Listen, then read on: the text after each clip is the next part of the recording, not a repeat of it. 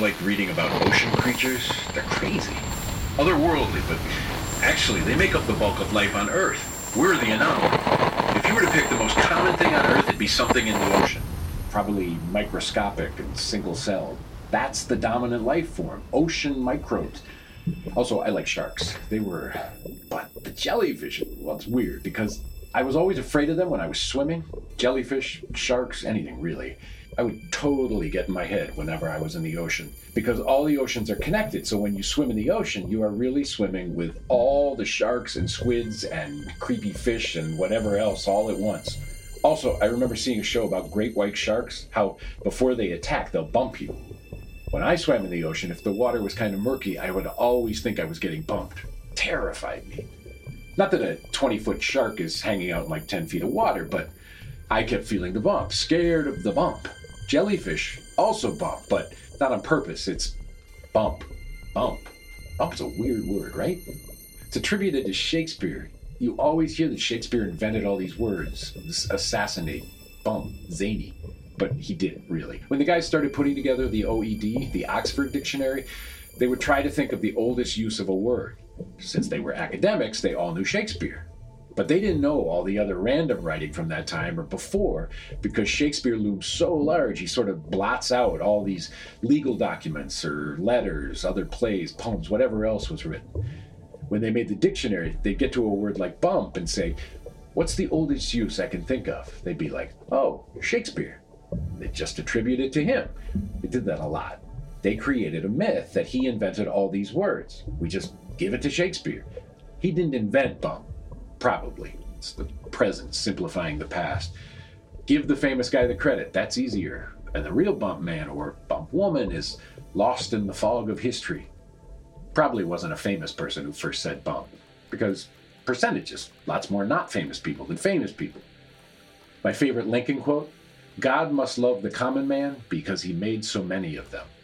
Though, if that's true, then God must really love krill and ocean microbes, bugs, mushrooms now. That's the dominant everything. Lost causes, like the phone. Oh, that poor phone. I'm looking at its corpse now. The phone is. I've been trying to fix it try and give me a call at CZ895. That's the number written on the phone, and answer the question of the day How do I fix a phone? I'm sure that will inspire all sorts of calls. Now, an update on a story that I've been following closely. My eyes are almost all purple. I can still see, though the edges are blurry. No, uh, not a purple tint to everything, not that I've noticed, but check back for updates. I haven't done any commercials for a while. Let's do one. Today's show is brought to you by that dream you have where you wake up and you can't remember the dream, but you're panicked and nervous and you don't know why. It's a dream, but you're still filled with fear and dread all the same. Thanks, dreams. Thanks for ruining my day before it starts. If you'd like to try out this and other dreams, try sleeping. Sleeping. It's the new awake. Thanks again to our sponsor, that dream you have where you wake up and you can't remember the dream, but you're panicked and nervous. Now, back to the show. So there's this jellyfish. Oh, damn it. Dropped my pen. Hold on, I found this pen the other day. It was under one of the steel shelving units. I got bored, so I was trying to move them. I found this pen. I've been doodling all sorts of things dinosaurs, tanks, little guys. Maybe I'll decorate, hang them up. There's no tape, so options are limited, but I should make it look nice, the bunker. Maybe one day it'll become a historic site, like a museum, and they can give tours, park rangers, and they can be like, this was the pen that Phil used to rewrite Garfield strips in his 365 page a day Garfield calendar from 2015, which was woefully out of date when he found it. That's sort of true. First, not my calendar, Kevin's. Also, this is the third pen. I used pen number two for the Garfield calendar editing. That doesn't really matter. I did go back and give John Arbuckle a mustache and all his appearances with this, pen number three. Those of you concerned about pen number one, it didn't have much ink, and mostly I use it like a little spear to throw at the wall. Wait, is this pen number one? Did it go under the shelves?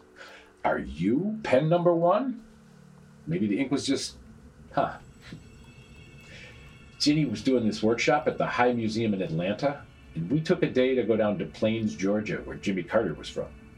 It's a nice town, and there's his boyhood home, and it's a National Park Historic Site. We take a tour, and the ranger mentions that Carter likes to come by the house. This is when he was still alive. And he'll move things around, and he would make furniture for the house himself. The ranger points to a bench, and he says, Carter made that. The original one was gone, but he remembered the bench, so he made them one to put there. Later, we were eating peanut fudge in a store that sold everything peanut, and we said how weird it must be for your childhood home to be a historic site.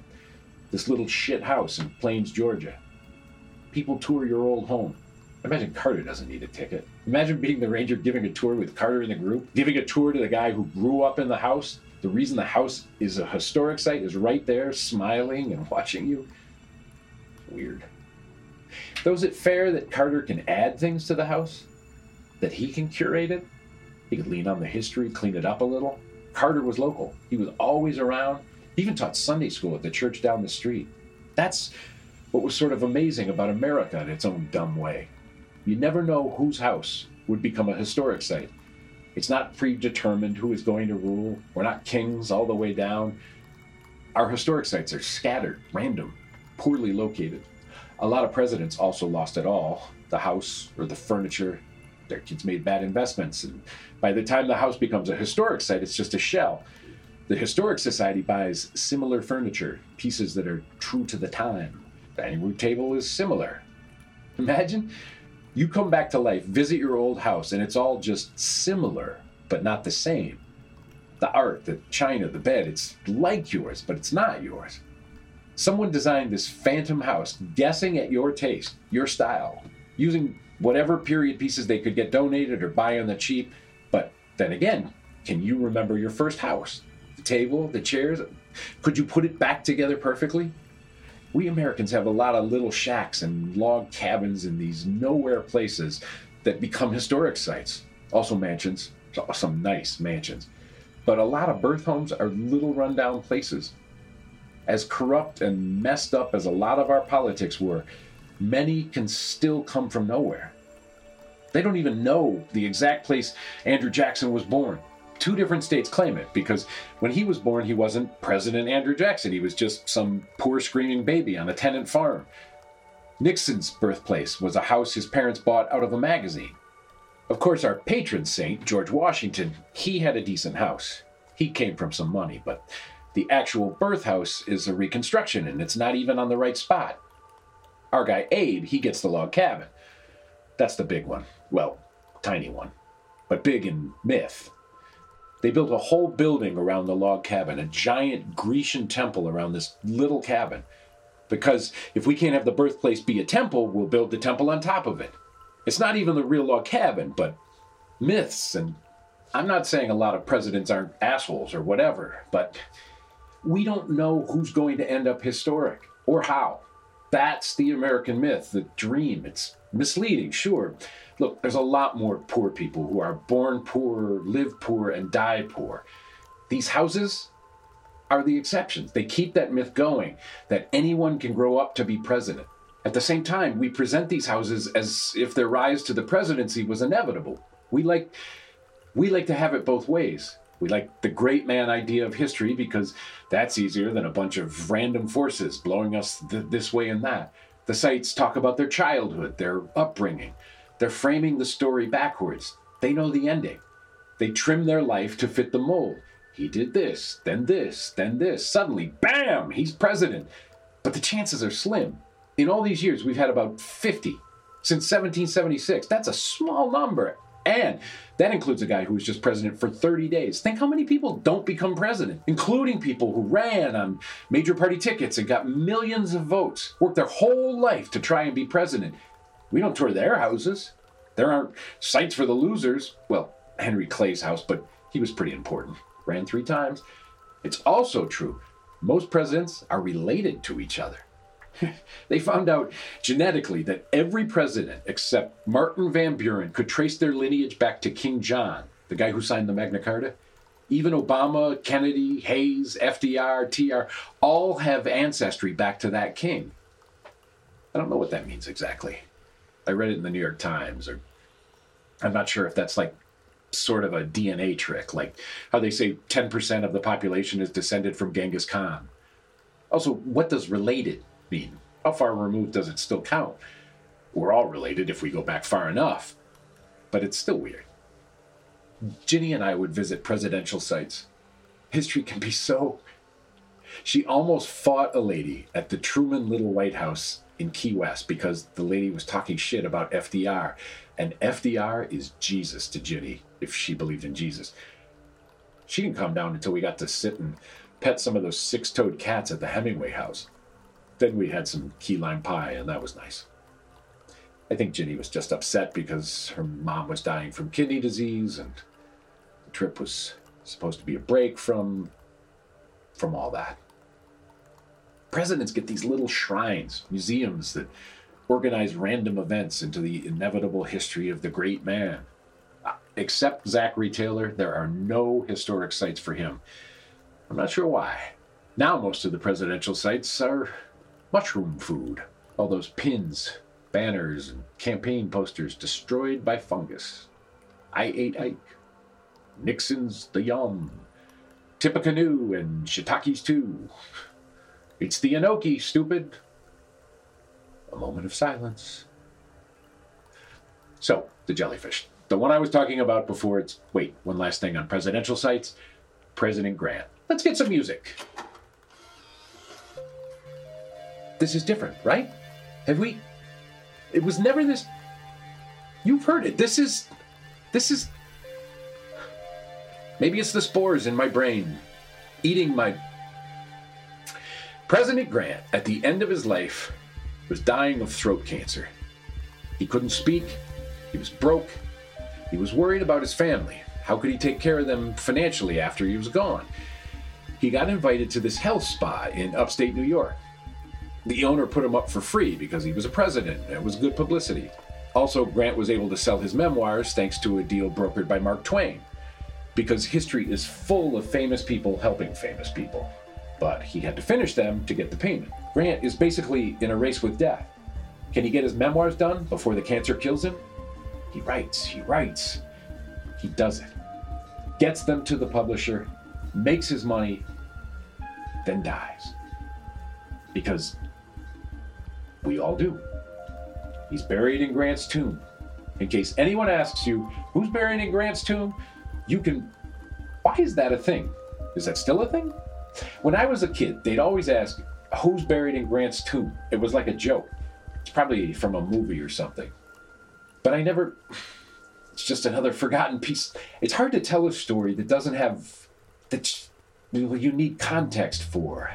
I guess all of this. Who's President Grant? What's a president? How does a book deal work? Context and history. It's. I hope you can at least piece this story together with context clues. Like when you see a Shakespeare play and you understand maybe 60% of what's going on, you get the basic idea, the gist. This is all gist. This is the gist of my life, my stories, memories, regrets, fears. I'm just giving it to you, so hopefully you can hold on to it. It's my memoirs. Grant's memoirs are published, but he died in that cottage at the Health Spa Hotel. The moment he dies, his son stops the clock on the mantle. His pipe is on the bedside table. His jar of cocaine medicine is on the shelf. It's left frozen in that moment, and you could go visit it. Up until the whole, it was left just as it was when he died. The pipe, the cocaine, the clock, a museum, a memorial. Eventually, the health hotel would go out of business, but this shrine of sorts stayed. They'd have a caretaker who'd watch the property and show visitors around. It just so happened in the 1910s or something that this Japanese woman came and fell in love with the site. She became the caretaker. Then World War II happened. The government, even though she dedicated her life to overseeing this cottage, was worried about her. They placed her under house arrest in the caretaker's house. Her radio was taken away. Even though she loved this place, this country, she still gave tours, even though she was basically a prisoner. After the war, she was taken off house arrest and she kept taking care of the cottage. Even after all that, she was loyal to the house. Then, almost a hundred years to the day that Grant died, she herself died of throat cancer. The caretaker of history became history. The cottage remained. World kept changing. The health spa land was turned into a prison. They set up the prison fence around the cottage. If you wanted to visit the cottage, you had to sign in at the prison gate. Even as progress moves forward, we preserve these islands of history and, and try to keep them in context, but context changes. Grant was in the prison of his illness in a cottage that became a prison for a Japanese woman, that became a prison for all the offenders caught up in the Rockefeller drug laws. Yet, once it was just an outbuilding in a health spa. Before that, it was just a grassy hill. We can't see it all. We can't take all of the history of even that small parcel of land and view it at once. For the dinosaurs, it was not even a hill. It wasn't even where it was because the continents were somewhere else.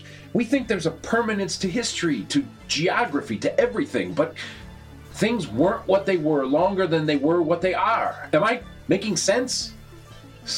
Sorry, my. I'm really hot. It, is it hot? Where you are? Call in. Aren't we supposed to meet? Didn't you say. Why is the phone broken? What was I? Sorry, I'm not. Let me, uh. Hold on.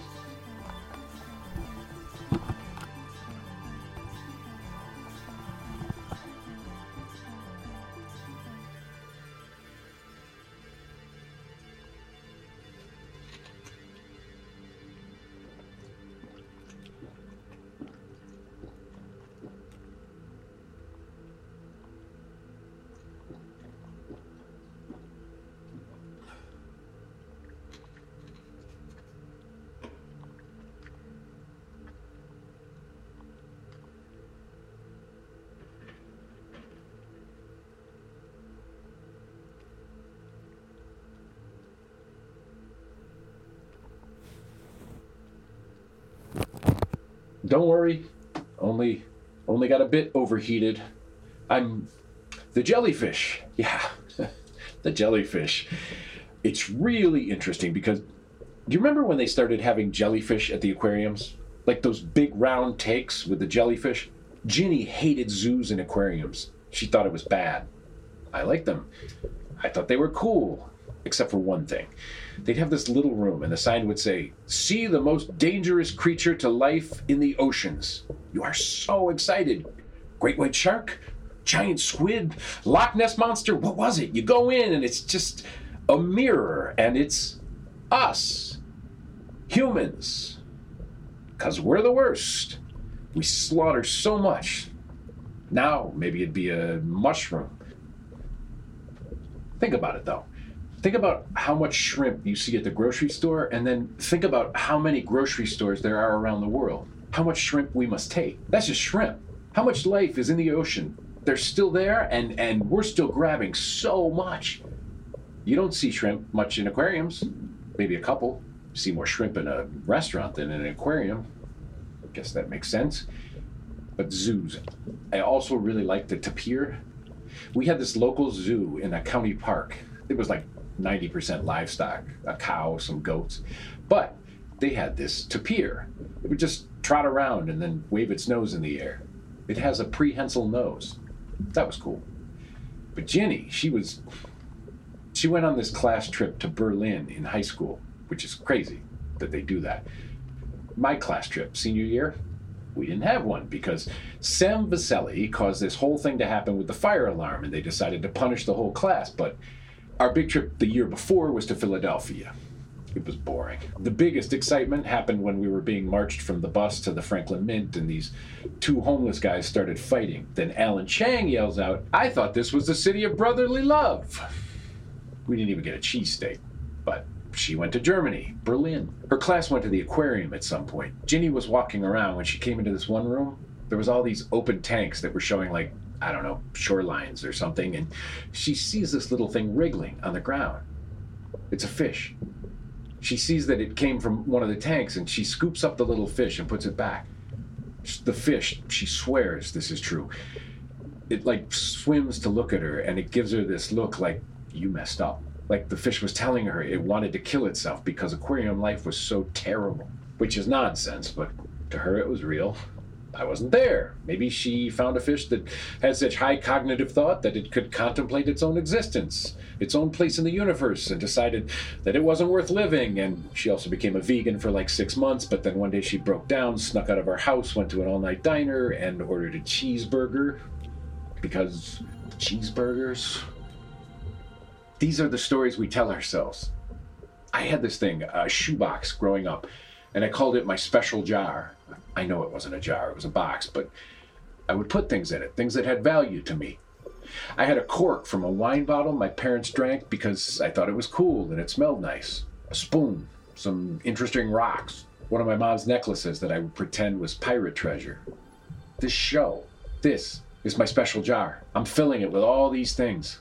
I'm not even sure why at times, or if they have value, or if they're faux or real. I'm just I'm just trying to fill it for you, for me, for after. This is our life, my life, your life. We are scared so much of the time. Well, maybe it's just me. I'm scared to show it to anyone that they'd look through it and realize it was all a thin patina, city of brass.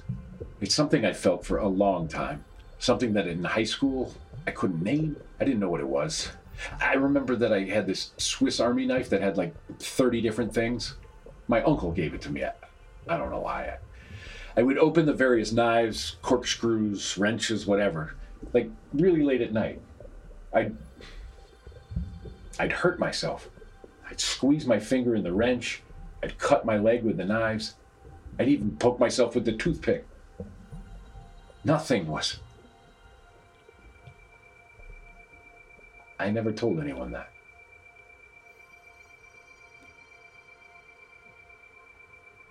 I love Ginny so much. Beckett, you'd think once he was born, he.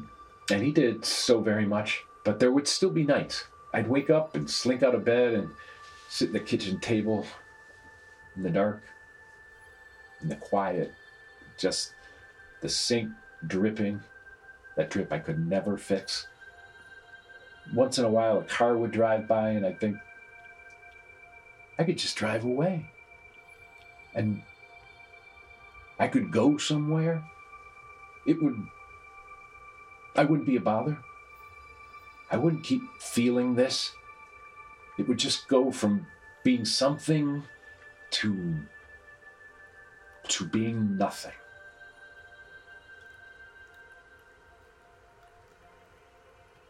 I don't want to die. I don't want to die. Not then, not now, not really. But you still have that pain. You push past it. You try. You go on. Because there is so much beauty. You smother it with beauty, with her smile, with his laugh, with that moment on the couch, just sitting next to each other, not saying anything, but feeling a sense of home that you never thought was possible. I can pull that feeling out of the past, and I still live in it at night on the cot when the coffin keeps me awake. I will die. I am. I feel it. I've already seen the first few mushrooms pushing through my skin, so I've plucked them off. Plucked. What a dumb word. It sounds so I plucked them off. Sounds almost pleasant. I thought about eating them. Would it be cannibalism? Self cannibalism? They grew off my body. They stole my body to make them. These little milky white mushrooms.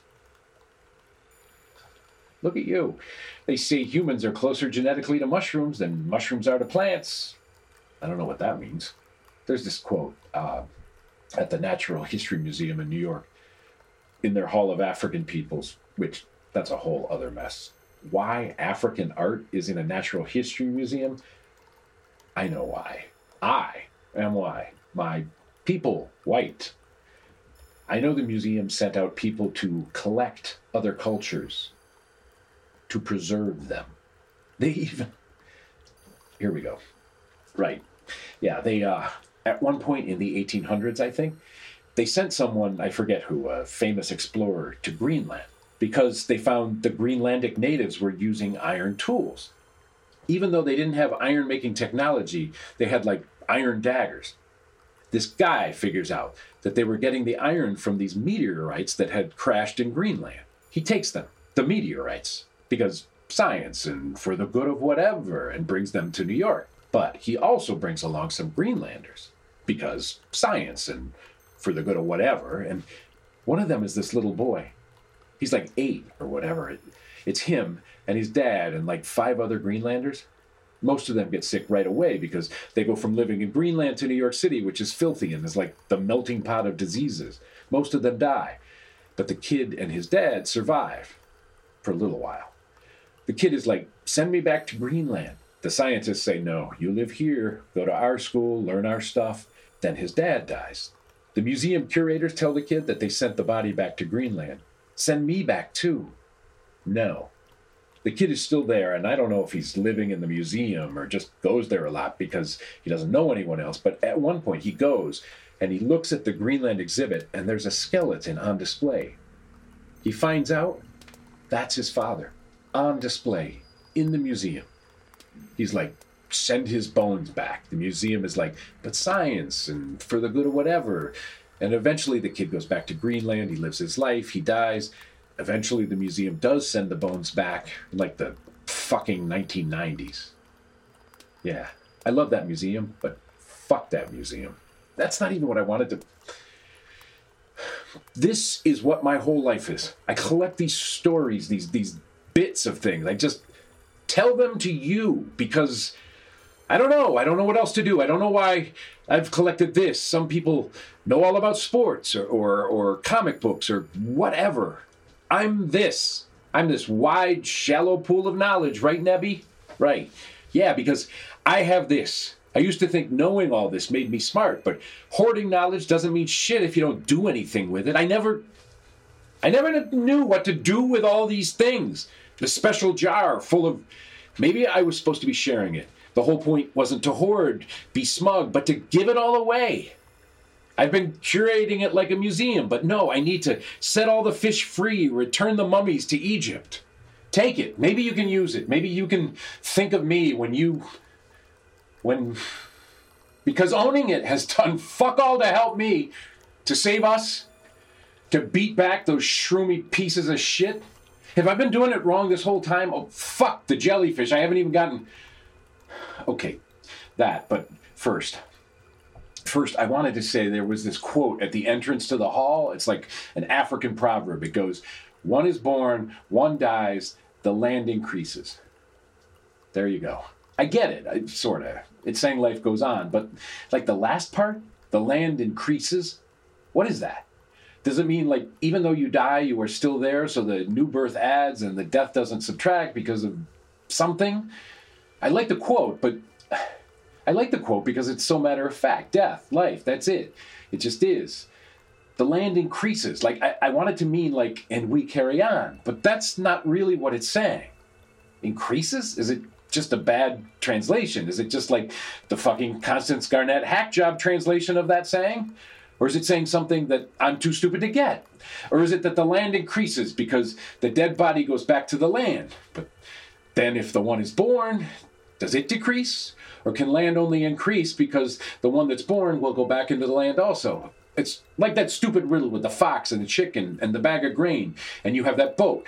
The dead one, the born one, and the land increasing. It's like some sort of metaphysical math. That saying sticks in my head for years, decades now. I'll wake up and lean against the metal shelves because they get kind of cold and it's nice against my back, and I'll just, under my breath, start saying, One is born, one dies, the land increases. It's not just now. When I used to go running around the park in my town, or in line at Starbucks, or late at night watching Beckett sleep, or ringing someone up at the bookstore, eating dinner, it would just cycle through my head. One is born, one dies, the land increases. I just I just wanted to tell you that I just I just wanted to tell you that before I'm gone. Not that I'm. I'm going to do this for as long as I can, as best I can. But I want. I want to share that. Give it away. The words written, one of those bits of poetry that stick. The words written on the mummy's wrappings. One is born, one dies. The land increases. I can't go on. I'll go on. It's best not to have been born, but having been born, it is to die soon. Unless you don't die at all, like that jellyfish. The jellyfish! Ah! Tied it up! Okay! The jellyfish. This is going to be a big letdown because I built it up way too much. There's this jellyfish that's immortal. Now, a jellyfish has several life stages. It starts out this tiny thing, then changes into something, then something else, and eventually looks like a jellyfish with the tentacles and the clear dome body thing. But this jellyfish, when it gets old, it just shrinks back and becomes the baby form again. Then goes through its whole life cycle again, then again, forever, unless a fish eats it. It gets to keep just living again how is that fair? How is that a thing? I remember when I was a kid, I found out that turtles can live to be hundreds of years old, or that there is coral that lives to be 4,000. How is that fair? A dog gets 15 years, give or take. A dog is great. It's a dog. We get we get 80 years about 100 if we're really lucky. Less now, a lot less. Let's talk for a second about how they say the average lifespan 200 years ago or whatever was like 30 or 40. That's bullshit. People lived the same as we did, but there was a super high infant mortality rate. That skewed the numbers. As long as you made it out of childhood, it was basically the same as not now with a but it's one of those things you hear, but it's not really true. Uh, it is technically true, but it's you need a footnote because numbers are numbers are tricky. Mrs. Conwell, my math teacher, used to say statistics are like prostitutes. Once you get them down, you can do whatever you want with them. I had a crush on her. She had these squeaky leather shoes that I just. Why am I telling you this? Anyway, this redwood tree gets to live through all this history, all this, and, and we get what we get. But would history just happen slower if we lived that long? If our lives were a thousand years, would we just make things happen slower? If we lived 10 years, would we just do the same stuff quicker because our time was shorter, so we'd have to go faster, be faster? I'm not sure if we'll have 40 days together or a minute or what kind of minute it'll be, but I'll be here next time. I need to. I should go, but I know if I go, I'll look in the mirror and I'll see how much further my body is slipping away from my control, from my. from. But it's going to be. It'll be fine. It'll be good at the end of the day, here I am, Hineni, and the land increases.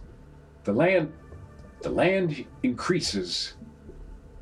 No matter what, the land increases. With this, with you, with me, a jellyfish is born. A jellyfish is born again. The land increases. A tree falls in the wood and no one is around. The land increases. Your eyes turn purple and mushrooms push their way through your skin. The land increases. Your wife cries because her favorite dress doesn't fit anymore. The land increases. A museum kidnaps you and displays your father's bone. The land increases. You bury your son. The land increases. The government imprisons you in a presidential historic site. The land increases. I love you. The land increases. A fish attempts suicide. The land increases. I miss you so much. The land increases. I'm scared. The land increases. They're going to think things that aren't things. The land increases. The land increases. The land increases. The land increases. The land increases.